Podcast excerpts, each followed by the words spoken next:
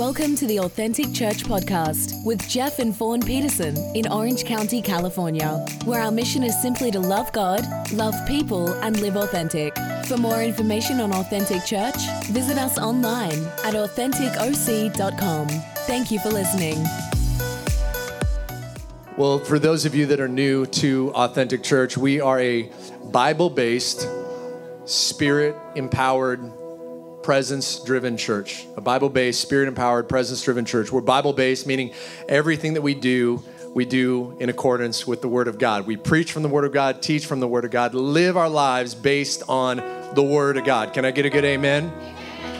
So we're Bible-based, Spirit-empowered. So we believe the empowerment of the Holy Spirit is actually for today. In fact, next week, the Western church world will celebrate Pentecost, but it's actually based on a Jewish holiday, Shavuot, which actually begins today. And that was the festival of wheat, where they would come and they would bring the wheat. And there was 3 times a year that God asked all the men to come and present themselves before him. And this is one of those times. And so the church gathered together and they prayed. The early church in the New Testament, Jesus, when he took his place at the right hand of the Father released the Holy Spirit to take his life in the his presence in the life of every believer. And that exploded the church. And so we believe in the power of the Holy Spirit, that he's real, and that when you get those words, that those counseling, that thought, the Holy Spirit's so good. We actually, as Christians, you have to climb over the Holy Spirit to get to your sin.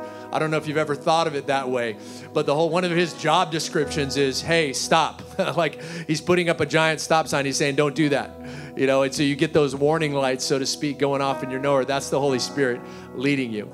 And so we're a Bible-based, Spirit-empowered, presence-driven church. We love the presence of God. That's why a good majority of our service is just spending time in his presence. Moses said in Exodus 33, Lord, if you don't go with us, if your presence doesn't go, then I don't want to go. Because that's the only thing that distinguishes us from anybody else. That's the only thing that stands out. And you know, church is not a place where I just physically show up. It's not a club. It's not a membership. It's not like whatever. It's not where I show up physically.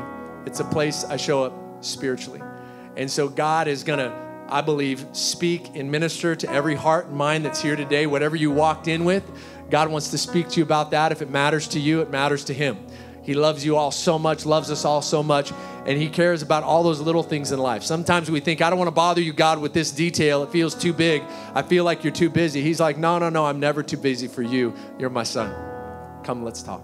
You're my daughter. I want to hear what's going on. If it matters to you, it matters to him.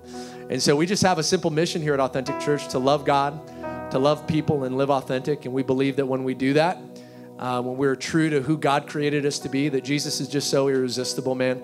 He'll show up. He'll build his church. And it is his church. Amen. So every month, we take a moment to honor a special person that's part of our serve team.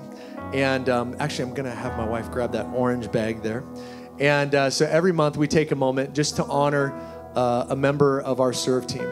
And that is somebody that in our mind has gone above and beyond the call of duty, so to speak.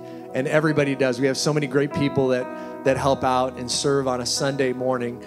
This is not a Jeff and Fawn show or just us and our kids, thank God. We moved here not knowing any of y'all, and we're meeting everybody, and it's been such a blessing. But there's a lot of people that make everything happen and really come early, stay late, take time off work, and they do it sacrificially out of love because they're just passionate about building the local church. And there's somebody special that we actually want to honor today to thank them for their service to this house, and that is Chris Odo. So Chris Odo, and come on up front, Chris. He was out serving in the foyer. Come on up front, bro. Come on, give it up for Chris. Come on up here, bro. Chris and his wife, Allison, I remember we met them back in the late summer. I think it was August, September. we were having just kind of a gathering just to say, hey, we're a new church in town, and we were just meeting some people. And they came out and had a dinner with a bunch of people, and we just kind of shared a little bit about our heart and vision. And that was the first time we met. And then as God would have it, they couldn't get rid of us. And so we kept coming across their path and their minds. And so they'd come in, and Chris is, you know, he owns his own business. He's a business owner here in the area, and he takes time out of his schedule to serve this house. He helps with setting up and tearing everything down. He helps to organize, make sure all this stuff goes smoothly. It's just been a blessing. And beyond that, he's become a great friend of mine. And I'm just really honored and blessed by your serving and what you've given to this house. So we just wanted to honor you with that small token of appreciation, bro. Just tell you we love you. All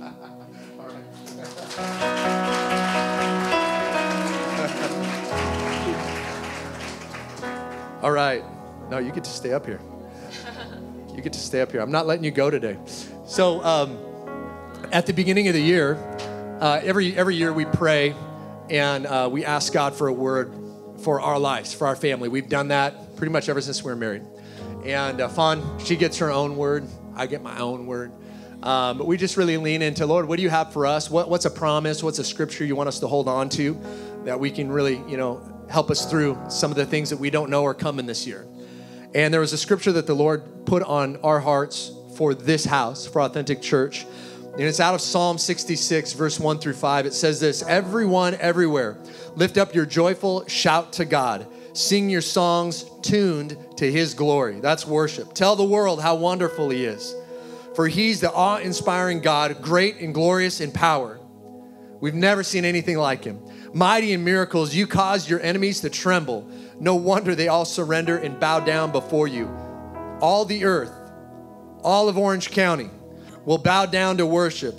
All the earth will sing your glories forever. And everyone will say, come and see the incredible things that God has done. It'll take your breath away. He multiplies miracles for his people. And this really has been a season of miracles. This past weekend, every Friday night, Chris and I we coach our kids' football team together. And he's the main coach. I'm the assistant. I just do whatever he tells me to do. And try not to screw up the play in the huddle. And so we're coaching. And after the game, I was talking to one of the guys that was on the sidelines. And he's like, you're a pastor? You know, I said, yeah, I am. You know, he's like, you're kind of a different pastor. And I said, thank you. I take that as a compliment. He said, yeah, man, I used to go to church, and then I just got drained of the politics, and I was in a church, and they were arguing over money and all this other stuff, and I just couldn't do it. I said, yeah, man, I can't stand that stuff either. In fact, I can't stand it so much that I sold everything, and I started a church. And he looked, and I said, yeah, man, Christianity's got a branding problem, you know? It's like there's the real Christianity that you read about in the Bible, and then somewhere along the way, somehow something gets twisted or turned and whatever. And when God sent us here, you know, I don't know that he sent us here because Orange County just needs another church. There's a lot of great churches in this area, actually. But I felt like Orange County needed a different kind of church. A church where people were passionate for him. A church of people that were just really authentic and just going after God and could care less what people thought of them. A church that loved all people. A church that didn't get caught up in the politics of church, but just got back to the simple things. It's all about Jesus. And so we moved out here, not knowing anybody. In December of 2019, we arrived on December 1st, 2019. We moved over Thanksgiving weekend that year. And we got here just in time for a global pandemic. And so we were wondering, Lord, how are you going to build this church? Like, we can't even meet people. And the people that you meet, they don't want to talk to you or spend any time with you because everybody's so freaked out about what's going on. And so we just prayed. And we would join in some meetings and worship nights down at the beach. And it was on July the 1st, there was an edict that went out from our governor that said, no more singing in churches. You're communicating diseases. You're spreading. You're super spreaders. So no more singing in churches. And so we were invited, along with a bunch of other churches in Orange County, to go to a worship night down in Huntington Beach at Tower 20. And all these Christians said, we're going to worship anyway. They took a stand. So we took a stand in the sand. and we began to worship, and then somebody would just get up and share a testimony. And they would hear the testimony of what God did in their life. And they thought, well, if God could do that in her life or in his life, surely God could do that in my life. And all these people started getting saved. And then we'd say, well, Jesus doesn't want you just to pray a prayer. We've done a disservice as church in America just saying you can pray this prayer and everything's going to be great. No, actually, sometimes it gets worse. You know, it's like Jesus never called you to pray a prayer. He called you to be a disciple. Part of being a disciple is going and being baptized. And we said to them, so we got the coolest baptismal tank right here at the Pacific Ocean. We want to invite you right now just to come down and get baptized. Good news, we got towels for you, and you can have the towel, generosity. And so good news, we got a towel for you. And so we would go down to the beach, and people started, we'd just stand there. And it was Jason Edgman and myself and a bunch of other people lined up saying, all right, who's going to come and get baptized? Help us out of this awkward moment as we're just standing here looking at y'all. And one by one, people would start to come down, and then tens, and then 20s, and then hundreds, thousands would come and give their life to Jesus, and they'd go into the waters of baptism, get baptized, come out a changed person. And the rule of thumb was we were never going to promote a church or a ministry or a minister. It was just all Jesus. But if you baptized and if you prayed for anybody, then it's your responsibility to follow up with them as a Christian. It's not the church. It's the Christian. So we began to do that. In fact, one of the guys that's in our church, Zachary Chu, that's sitting here in the second row, Zach, I baptized this guy. And he came up out of the waters of baptism, a changed guy. And he's like, now what? And I said, Zach, come over to my house on Wednesday night. We'll explain some things to you. And he's been part of our lives ever since. We're so grateful for that. And so we started meeting, and through the summer, we started having people come and gather, and Alyssa and other ones that we would just meet. And they would come to our house for a Bible study and some prayer and worship. And then it started to grow, and we'd have 30, 40, 50, sometimes I think 60 people in our house. It was so beautiful. And so I went to my pastor, Dave Patterson, up at the Father's House Church in Vacaville, California, near Napa. And I said, Pastor Dave, what do you think I should do? And he says, brother, like it or not, your church is launched. I said, do you think we should start meeting on Sunday mornings? Nobody will rent anything. We were trying to rent space and get, gather. And I said, we're outgrowing our house. In fact, if word gets out, they'll probably come shut us down. He said, no, just find a park or a beach. So I said, cool. So we went to a park, TeWinkle Park in Costa Mesa, found a little spot over on the side, and we began to meet there. We just rock up with a guitar and nothing fancy. I mean, this is fancy compared to that park, let me tell you. We had the rocks in back of us, though. I kind of felt like Jesus, the Sermon on the Mount, saying, blessed are you. And we would just get together, and people would come. They'd bring their lawn chairs. Kids would kind of huddle over underneath a tree. And we would just pray, worship, and teach from the Word of God. The Lord would grow that. And after 6 weeks, the sweet authorities came and advised us that we could no longer do that, that our time had run out. So we were like, oh my goodness, what are we going to do? So I had a meeting with the chief of police, really nice guy, Mr. Brian Glass. It's been a difficult year to be a chief of police. If any year was difficult, it was this past year. And he was thrown into it in February before everything went crazy. And so I had a meeting with him, and he said, hey, man, I respect and appreciate what you guys are doing, but I got to do my job. And I said, I understand, sir, but as a pastor, I got to do mine. And we're going to continue to meet. And he says, okay. And he goes, well, I hope I see you, but I hope we don't see each other. And I said, understood. And the Lord opened up a door for us to meet at the Hilton Hotel. So October 25th, we began meeting at a ballroom much smaller than this, and upstairs in a different area of the hotel. We began meeting there. And that first Sunday on October 25th, I'm not kidding you, it poured down rain. And we were so grateful that we were inside. The Lord opened up the door to be inside. Our kids were excited, right? We're like, we're inside, we're worshiping. And it was raining in the physical realm outside, but it was raining in the spiritual realm inside. And people would start to find life in Christ. And they would start to come. I'm like, what is this new church? Who are these people that are gathering? And people would come in, and there would be freedom in worship. And it would grow, and they'd move us around here at the hotel, and we'd get in different ballrooms. Some of them were larger with big ceilings. We really liked those. Those were really cool ballrooms to have. And then sometimes they were smaller ballrooms, but we're still grateful and thankful to be able to have a place to meet. And so we've been doing that. And this week, it will be exactly 7 months since the first time we met here in this. And we're grateful for this season that we've had, but we felt like it's been coming to an end. So we've been praying. We've been fasting. Some of you have been joining in prayer for us.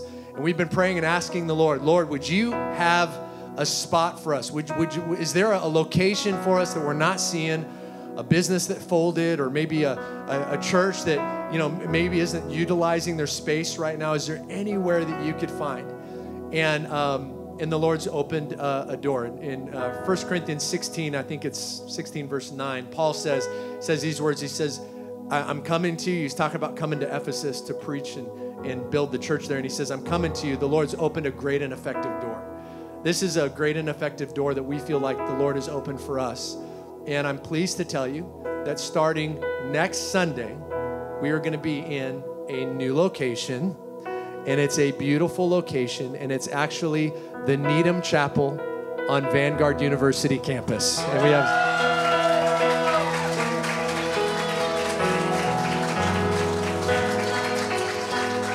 Is that awesome?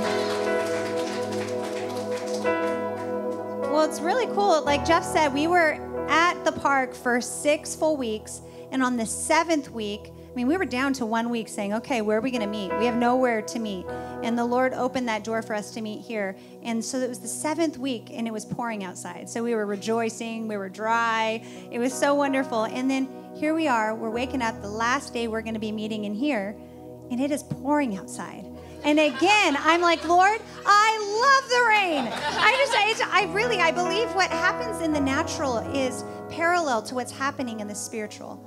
And God's blessings are raining down on our lives. So I'm all about the rain. I think it's very symbolic. I'm so excited about how the Lord's transitioning us out to a new place.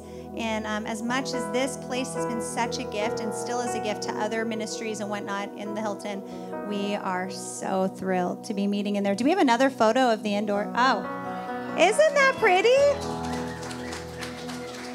So any of you recovering Catholics there, you'll feel right at home. Actually, it's beautiful. So one of our overseers for our church is a gentleman, a gentleman named Josh Steele. Him and I are lifelong friends.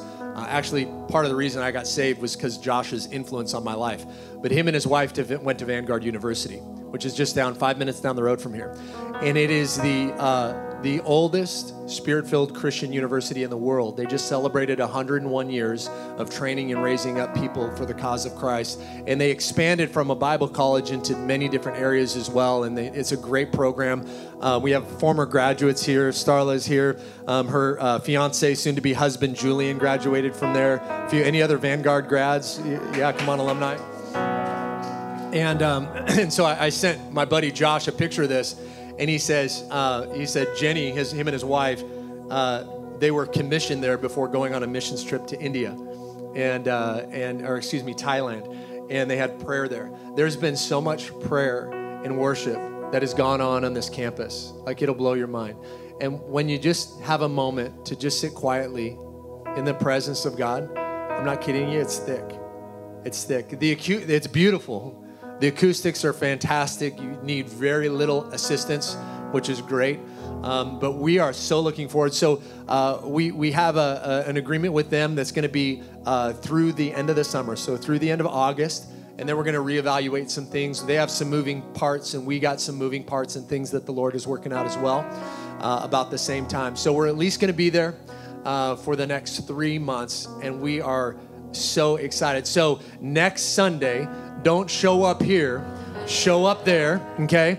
Another reason to sign up for our text updates, if you haven't already, Authentic OC, and that's as one word, text that in to 94000, 94,000, text Authentic OC to that number, and we'll be sure we're gonna send out, and if you don't already, follow us along on social media, you should. And we'd love for you to, but we'll post maps and pictures and stuff on there. We try to be as digital as possible. And so that's a good way. We want to just keep you posted. But isn't that awesome? Come on, give God praise for what he's doing. All right. Well, we are in the middle of a series for those of you that are, Miss Tony, you have something you want to say? Yes. Yes. Yes, I remember that. It looks like that building. Amen. Yeah, yeah. She was sharing that months ago we were praying, the intercessors were gathered together, and when we were praying, I sketched out this picture of a church, and it looked like that, the outside of Vanguard University on the napkin. So it's beautiful what God's doing. We are in the middle of a series that we titled Level Up, and the thought behind it is just the fact that there's more to life that we are all meant to live, every one of us, and God's calling his people out. And I titled this message today, Return to Me. Return to Me. And as I prayed for our gathering this weekend, I felt like the Lord just kept saying, return to me. Return to me. In Joel chapter 2, the prophet, he says, he hears from the Lord and he writes this. He says, even now declares the Lord, return to me with all your heart, with fasting and weeping and mourning. Rend your heart and not your garments. Return to the Lord your God, for he is gracious and compassionate. I don't know what's happening there, but I'll just read it for you. He is gracious and compassionate. He's slow to anger and abounding in love, and he relents from sending calamity. And I just felt like the Lord wanted to remind some of us today, return to me. He's saying, return to me. He's not mad at you. He loves you. He's gracious. He's kind. He's saying, come back to me with all your heart. You know, this week, today actually starts Shavuot, which is the Jewish holiday that we in Western church culture would start to celebrate as Pentecost. And it was 50 days after Passover. They would count off 50 days, and 50 days later, they would have this celebration. And it was on that day, it was the start, it was the first fruits of the harvest they would bring in. And on that day, as the early church was gathered together in an upper room, they prayed and the fire of God fell. And I believe the fire of God's going to fall again in your life. Wherever you're at, whatever may be dormant, the Lord wants to just breathe on those embers, and he wants to light a fire in those areas of your life. He wants to fan those things into flame. So he says, return to me. And he says that when you do, in Joel 2:25, he said, if you do, when you return to me, I'm going to give back what you lost. And some of you have gone through some stuff in the last year. You've lost some stuff along the way. And you may not even know where you left it. And the Lord's saying, return to me. I'm going to give you back everything you lost. And hope, finances, and joy, and faith, I'm going to give you back what you lost when you return to me. Jesus said in Matthew 16, verse 18, he's talking to his disciples, and he says to Peter, he says, Peter, who do you say that I am? And he says, you're the Messiah. And Jesus says, you're right. And he says, on this rock, I will build my church, and the gates of hell will not prevail. I love how the Lord did not say, I'm going to build the church. He said, I'm going to build my church. It's personal to him. This, you, us, it's personal to him. It's important to him. It's precious to him. Authentic Church is precious to him. Other churches in this area, that's why I'll never speak negative about another church or ministry or minister. It's not my place.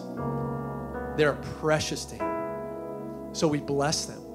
Jesus says, this is my church. And so as the pastor of Authentic Church, I've just done my best to lean into the Holy Spirit and listen to whatever he tells me to do, and then I do my best to do it. I'll be honest, I don't always get it right. But I lean into him, and the Lord's opening up doors for us, and there's been miracle after miracle, like we talked about earlier.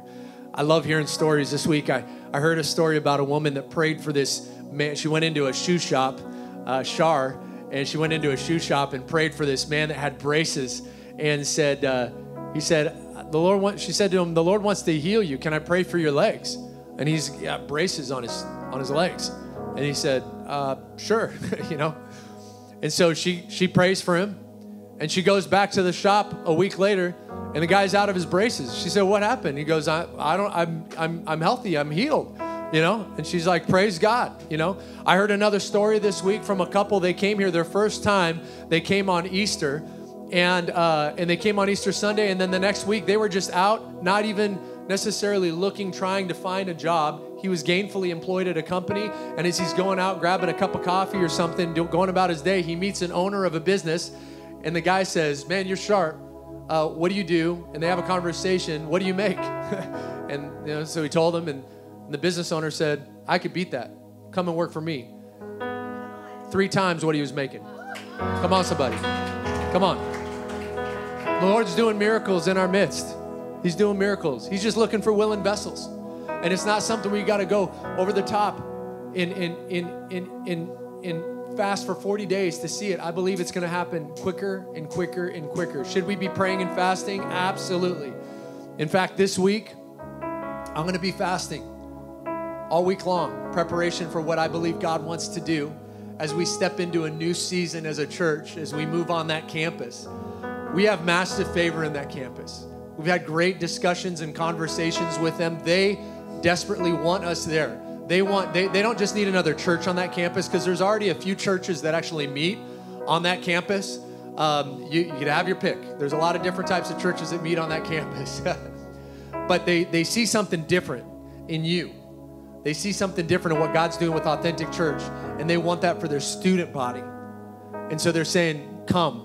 We want you guys on campus. What do you want to be part of? And so there's going to be some exciting opportunities that are going to come in the weeks and the months ahead as we lean into that relationship and see what God does. You know, anything we do, we just try to lean into Him. It's really simple. Lean into God. Whatever He tells you to do, you do to the best of your abilities. You go and do it.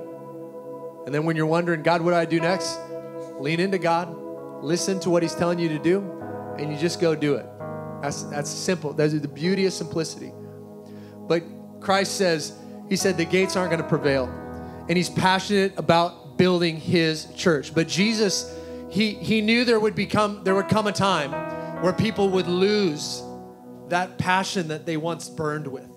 And that's what I want to talk about tonight, or this morning. I want to talk about that passion that once burned inside of you. Jesus said in Matthew 15, verse 8 through 11, He said, there's coming a time, these people, they're going to honor me with their lips. They're going to say the right things. Their hearts are far from me. And with the growth of our church and all that God's doing, I just never want to lose that. I never want it to become just something we do. I don't want Sunday mornings just to be, well, I go to church on Sunday and I go to that church. No. I want it to be like a passion that you have where it's like, that's my church. This is my church. That when you show up to serve, like we have people that are serving our kids ministry this morning, and you show up to serve, you're like, I'm excited to come in the house of God. I'm so excited to minister to these children. This is my church. I like to show up early for worship. This is I love coming in and using the gifts that God's given me with voice or musical talents, because this is my church. Like that passion. Jesus says, there's coming a time, though, when people say all the right things. They'll look like everything's great, but their hearts aren't for it. They're far from Him. And if I'm honest with you this morning, I've been there. I think we've probably all been there before, where it's like at one time, something that I burned so passionate for, it was so on fire, and it kind of grew cold. I kind of just started opening my Bible and reading and then walking away, and I didn't really encounter God. I would go to church, but I wasn't really there. I'm checking the scores on my phone, texting friends, whatever. I would go and volunteer, but I was kind of like, I'm there for the coffee and the donuts. I'm not feeling connected. That's not what Jesus wants. He wants you to feel so connected to His body. Like He died for the church, man. Like He loves His church. He wants you to have that love relationship with His church as well. And so Jesus calls a crowd to Him, and He says to them, I want you to, they're asking, what did you mean by all this? And Jesus says, listen and understand, what goes into people's mouths, it doesn't defile them, it's what comes out. That's why we have to guard our words. So when I wake up and with my kids on a Sunday morning, I'm excited to come into the house of the Lord. Hallelujah, it's raining outside. Praise God. Thank you, Jesus, that we're inside. Romans 12:11 says, never be lacking in zeal, But keep your spiritual fervor serving the Lord. I've done a word search on different words in the Bible, like some of you have, and zeal is one that I love. And that word zeal, if you translate it, if you look in the Hebrew, it means white hot boiling over. It's like that pot that's on the stove that's boiling over that you just can't contain. That he says, Jesus says, don't ever lose that zeal. Hold on to that. Wherever you left it, go back and get it. A lot of times what starts as a discipline becomes a delight.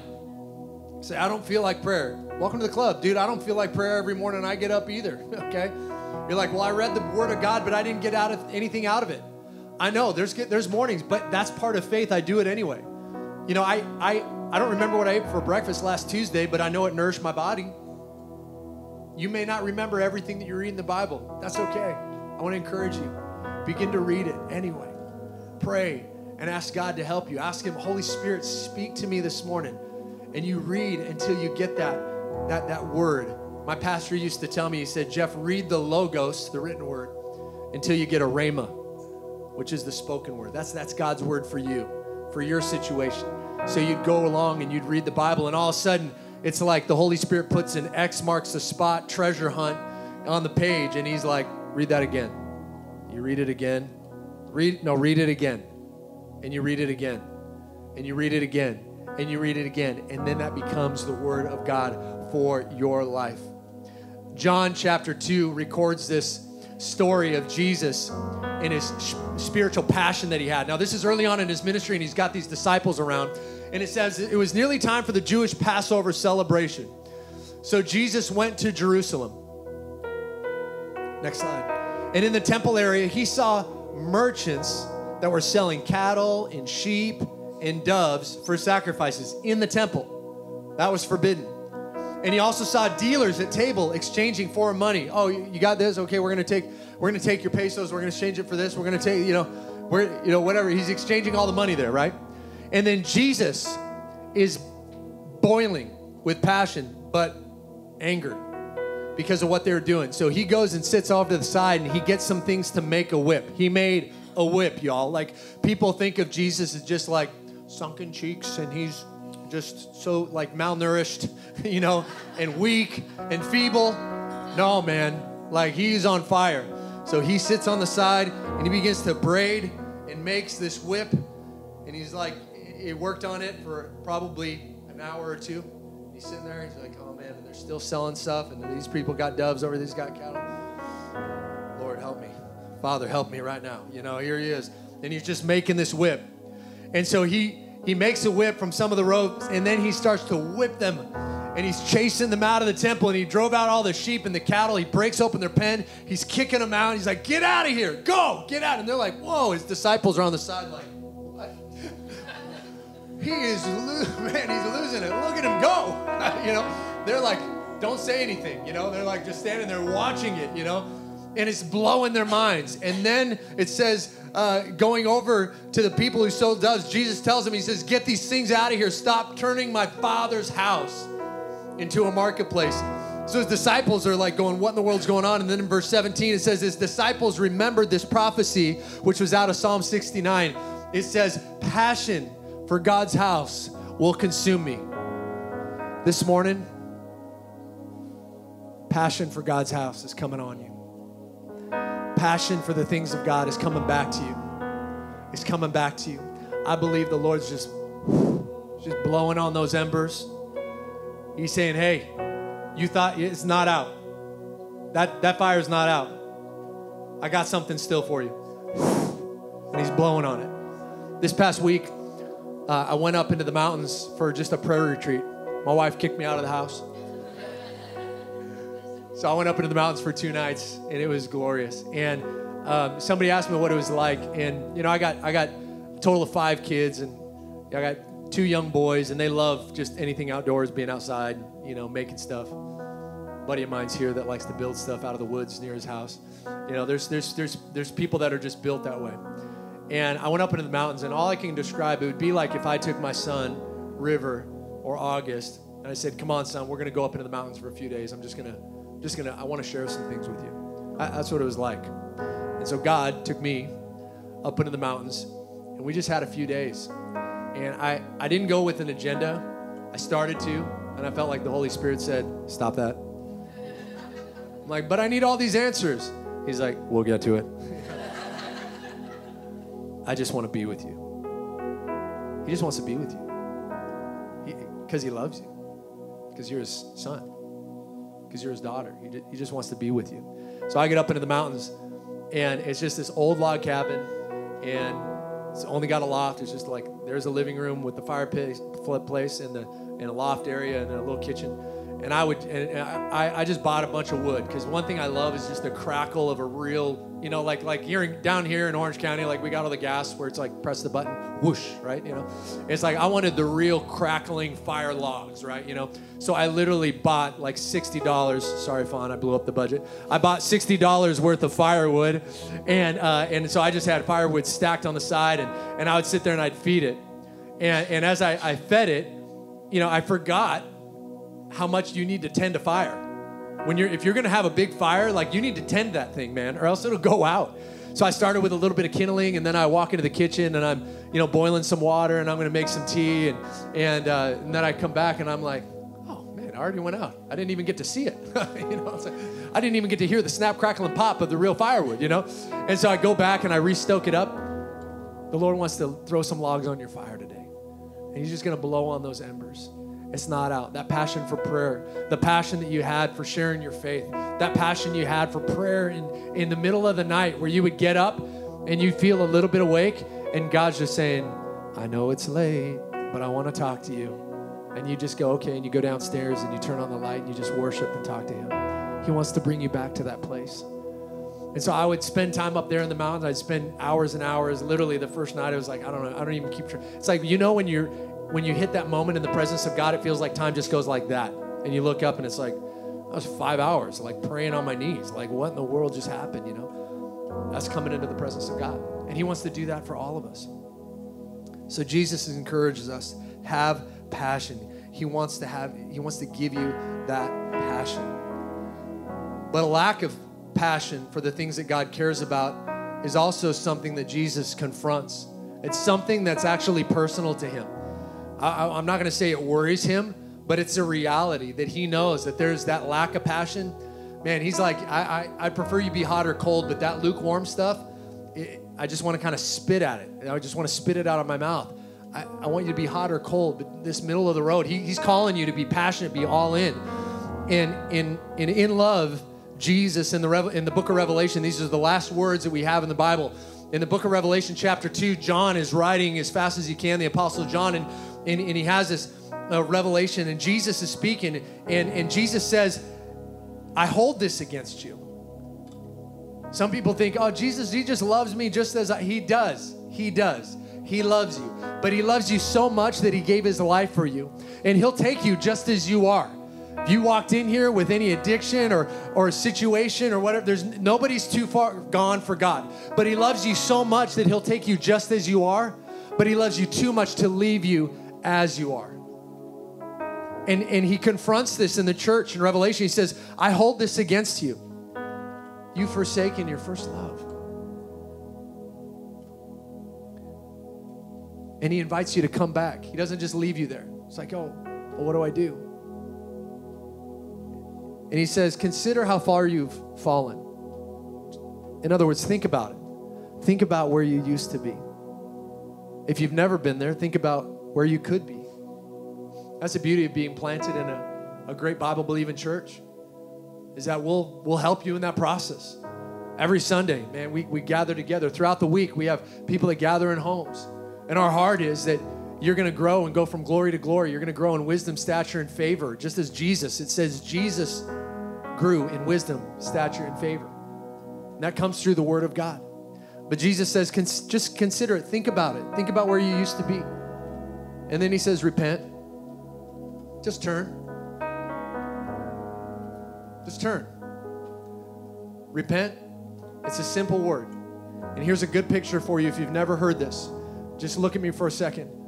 Repenting is, I'm walking with my back turned towards God, and I'm walking towards my own desires, and some of us towards sinful desires.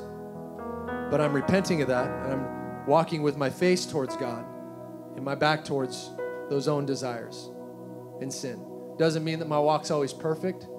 Doesn't mean that every step isn't great. Sometimes I may fall, but you get back up. Though the righteous may fall 7 times, they get back up. He helps you get back up. And Jesus is calling you to return to him today. He's calling us as our church, Authentic Church. He's calling us to return to him today. He's calling us. He wants to return. He wants us to return that passion that you once had, that passion for prayer, that passion for generosity, that passion where it says somebody has a need, I want to take care of it. I love hearing throughout the week as the pastor, I get front row seats at all these cool stories of everybody's life and what's going on. I kind of feel like the old telephone operator that's hearing everything that's going on in the community, right? You know, the old switchboard. I'm hearing about this family where it's like they didn't have a TV and somebody blessed them with a TV and they didn't know how to hang the TV. And then I hear about another family that said, oh, I got a construction background. I can bring people over. We'll hang that TV for you. No problem. It's like, oh, praise God. Hear about another family. They say, hey, we don't know how we're going to make it this week and we need to pay rent. And somebody else says, hey, I feel like God's telling me to give $500. Is there anybody that needs $500 to help them pay rent? And we get to help connect the dots of those people. I love that. And God's saying, return to me. Church, return to me. Return to me with that passion that you had, to share the word, to share your faith. You know, when it comes to sharing your love for Christ, sometimes we get intimidated by it, but it's really quite simple. It's just telling people what God did for you. It's sharing your story. I know some people in this room, you took time the last few days sharing your story. You learned how to share your story. It's just simply sharing your story. And when you will open up your heart and your life and not be shy about it, some people are shy in sharing their story. And you know what? When you share your story, there's power that comes on that. People's lives get rocked, man, just hearing your story. I remember one time I was fired. Didn't do anything wrong. I was just fired. Guy wanted to move his company to a different area, and I'd helped build this company for him. And I thought I was pretty cool and did a lot of awesome things, helped bless his wife and him, and the company was grown. And then one day he was just like, yeah, I'm moving the company, so unless you move with us to New York, you don't have a job. And I'm like, dude, I got all these kids, and living in like Times Square or Manhattan just seems like a lot, you know, for me and my wife, you know. And he goes, all right, well, God bless. I guess this is the end of the road. And that hurt so bad. And then I remember sharing that story of getting fired with somebody and how God came through and how God provided a job. You wouldn't believe miraculously how God came in and met the needs of our family. You wouldn't believe how we thought we were down to our last dime and God provided gas for our car. We didn't have any money for food, but then the church found out and they said, hey, we want to give you food every single week. If you'll come here, we got food for you, boxes of food. Was it humbling? Yes, it was really humbling. Very humbling. Was it good? Absolutely. Absolutely. And God allowed us to go. He didn't put that on us, but God allowed us to go to a place so that we could have compassion for those that were going through difficult circumstances. And then when you come out of that, you have much more heart to be there for them, to help pull them out. That's part of sharing your story, whatever your story is. And you just share that fire, that passion. God wants to return that to you today. I want to close back with the scripture that we started in out of Psalms 66. Verse 1-5. This is the scripture for the year for us. Everyone, everywhere, no matter what your background, no matter what church you're from, no matter what church you were raised in or not raised in, lift up a joyful shout to God. Joyful shout. Sing your songs, tune to his glory. Tell the world how wonderful he is. Where were you at yesterday? Man, I went to church. You go to church? Yeah, I go to church. Incredible. God met me there. No way. Yeah. Man, he just blessed me. You know, I don't know about you, but, you know, I've lived my life for myself, and then I always search for more meaning, and then I found my identity in Jesus, man. He's, you know, I know it sounds weird, but he's real. And he actually lived, died, and rose again. And he cares for you, man. And he wants to make a difference in your life. Let me tell you what he did in my life. And and then you share and you say, would you want to pray? Could I pray for you? Most of the times when you say, can I pray for you? Everybody says yes. You know? I've only had one person in my entire life turn me down for prayer. One person. Most people say, yeah, even uncomfortably. When I was on my prayer retreat, I went on a walk, and it's up in the middle of nowhere in the woods, up above Lake Arrowhead, and I'm out in a prayer walk, and I come around the corner, and I'm, you know, shuffling, and I love the sound of the crunch of some of the gravel under your shoes, and you're walking on an old kind of logging road, you know, it's just cool. So I'm walking, and as I walk, I come around the corner, there's this old guy, and he kind of turns around and looks at me, like, who's coming up on my sixth, you know? And he kind of looks at me, and I said, good morning. And he says, hey, good morning, how are you? And I said, good. I said, do you live up here? He goes, yeah, I live over there. I said, what's your name? He said, my name's Will. I said, Will, my name's Jeff, nice to meet you. And he says, yeah, good to meet you too. I said, how long you been up here? And he goes, oh, I'm going through my fourth round of chemo.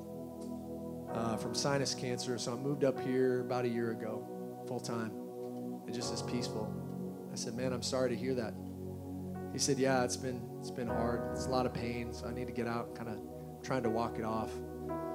I said, man, I said, that's hard. And we started talking, and I said, could I pray for you? And he said, he goes, well, I don't like to pray in public. He said, yeah, I kind of follow the Matthew 6 scriptures where Jesus said, go away by yourself and pray. And I said, I get that. I said, but Will, could I just encourage you? Jesus said that about your own personal prayer time. But anytime he prayed for healing for somebody, it was in public. I said, and Will, it's just you and me on this road here, man. He goes, you bring up a good point. He goes, I just celebrated my 80th birthday. And I said, all right, man, well, I'm going to pray that you have a couple more, okay? And he says, all right. And I said, I'm going to pray for you, and I'm going to believe that God's going to heal you. And so we talked through it, and I prayed a prayer of faith, and it wasn't like old King James or anything else. It was, you know, it wasn't shouting at the top of my lungs. It was just a simple prayer from a willing vessel. I just said, Lord, just touch Will. Pray you'd heal him. Remove that every cancerous cell from his body. Go in the name of Jesus. The sinus cancer would be going. The effects of the treatment would subside in the name of Jesus. Pray that Will have a pep in his step. Add years to his life and life to his years. In Jesus' name, amen. I finished praying, and Will goes, I felt that prayer. I said, amen. He goes, no, I felt that prayer. I felt that prayer. I said, all right, well, here's my information. I want you to keep in touch with me. I'm going to come back and check on you. And he said, okay, you know, just being a willing vessel. All of us, willing vessel, passion for God. Verse 3 of Psalms 66 says, he's the awe-inspiring God. He's great. He's glorious in power. We've never seen anything like him. Mighty in miracles. You cause your enemies to tremble. No wonder they all surrender and bow. And all the earth will bow down to worship.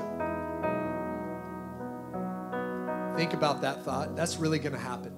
There's really going to be a moment in time where there's going to be a trumpet that blows. Jesus is coming back. There's going to be a moment, and he's going to come, and he's going to grab those who've put their faith and their trust and their hope in him. Like, that's really going to happen, y'all.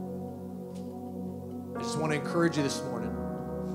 If you don't know what side of that equation that you would fall on, if you're going to be the ones left or the ones that he takes, I want to encourage you. We're going to pray a prayer this morning. And your eternity is going to be solidified today. It's going to happen. So I'm preparing you now. I'm going to lead you in a prayer. I'm not going to do anything to embarrass you. It's just your time with God. But it would be my honor as the pastor of this house if you would just raise your hand when this time comes. And I want to just know who you are. And I have Bibles that we want to give to you. I want to get a Bible into your hands. And I want you to just be reminded that Jesus isn't just asking you to pray a prayer. He's not even asking you to join a church, as great as this one is. He's asking you to have a relationship with him. Amen. And then in verse 5, everybody's going to come in your life. And they're going to say, wow, look at these incredible things the Lord did for them. Look at what God did for her. Man. He multiplies miracles for his people. Like how? What? It's just part of being his kids. He multiplies miracles. I'm going to have the worship team join me up front. If you could just close your eyes, bow your heads if that's comfortable to you. Sometimes we see better when we close our eyes. Just want to ask you, what's the Lord speaking to you about? What's he putting on your heart? What's that area? Is there an area or a passion that you once had that you burned with passion for the things of God? Is there, was it prayer? Was it the word? Was it his church? Maybe you've been involved in church and you've experienced some hurts. And it's hard. And I get it. I've experienced hurts. Sometimes well-meaning, amazing pastors and leaders in the body of Christ can hurt people in ways that we never hoped or imagined that we did. Can I just encourage you this morning just to ask for their forgiveness and for you to forgive them for any wrongdoings? Lord, I forgive them. I forgive that person for what they did. I forgive them for how they misused that position of authority. I forgive them for how they mishandled and I didn't feel like they were kind in the communication, God, but I forgive them.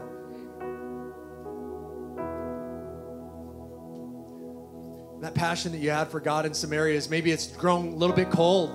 And this morning, God's saying, we're going to light that fire back. We're going to bring that back, that fire that you once had. It's going to burn bright again. He's going to fill you fresh with the fire of his Holy Spirit, like on the day of Pentecost when all the believers were gathered together, 120 of them were gathered in an upper room. And then the Holy Spirit fell on them. They were hungry. They were desperate. They were desiring a move of God. So I'm going to pray that there's going to be a move of God and a fire and passion for the things of God in your life.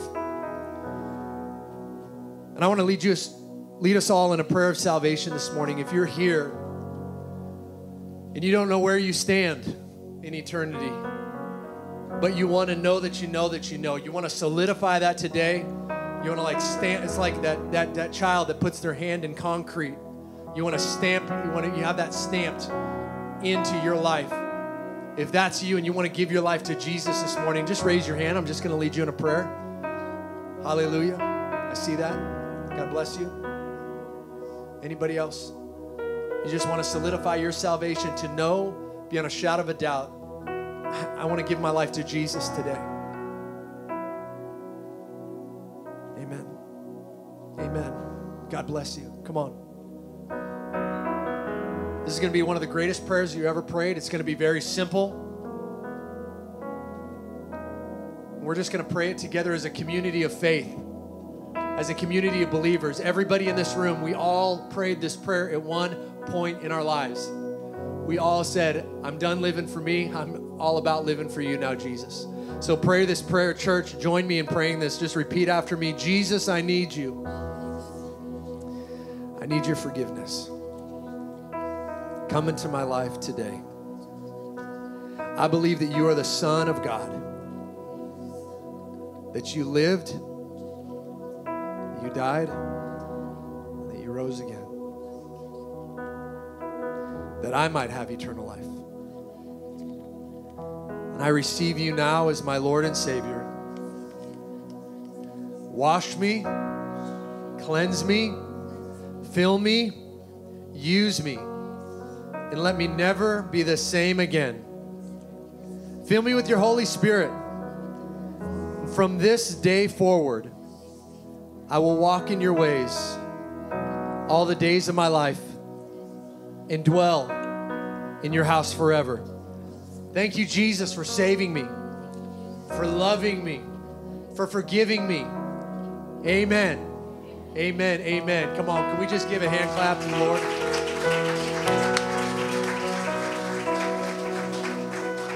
the Lord? If that's your first time praying it, I want to welcome you to the family of God. And if you, amen. And if you don't have a home church, now you do, okay? If you don't have a pastor, I would be so honored to be the pastor in your life. Everybody needs a pastor. Every pastor needs a pastor. Everyone needs a pastor, and I'd be honored to be that for you. But God wants you to be planted. Psalms, there's a beautiful psalm. It says, those that are planted in the house of the Lord will flourish. God wants you to flourish. He doesn't want you to be planted to be controlled or anything else, but he does want you to be planted so that you got some roots that go down, that you get some godly relationships in your life, so you have people that you can lean on. And so the giftings and talents that he placed inside of you that you may not even know that are there, he wants to bring those to the surface. He wants to fan that into a flame. And he wants to see your life and your story affect other people so that their life could be forever changed by him. Amen? Amen. Well, let's all just stand together, and we're going to sing one last song as we close out today. And during this time, I'm going to ask the prayer team to come up front on both sides. If you gave your life to Jesus this morning, we want to invite you to come forward to receive prayer. We want to pray with you and solidify that. I want to pray for you. But if you need prayer for anything this morning, you need prayer for healing, you're believing God for increase in your business, you're believing God for a family member to be saved. Maybe you're here and it's like, man, I don't know how I'm going to make it next week. I need to see this transform in my life. If you're here, any prayer need that you have, there's nothing too small, there's no need too great. We serve a great big God, and he loves showing off. Amen? So we're going to open up the front for a time of prayer as Kara leads us in this beautiful song again.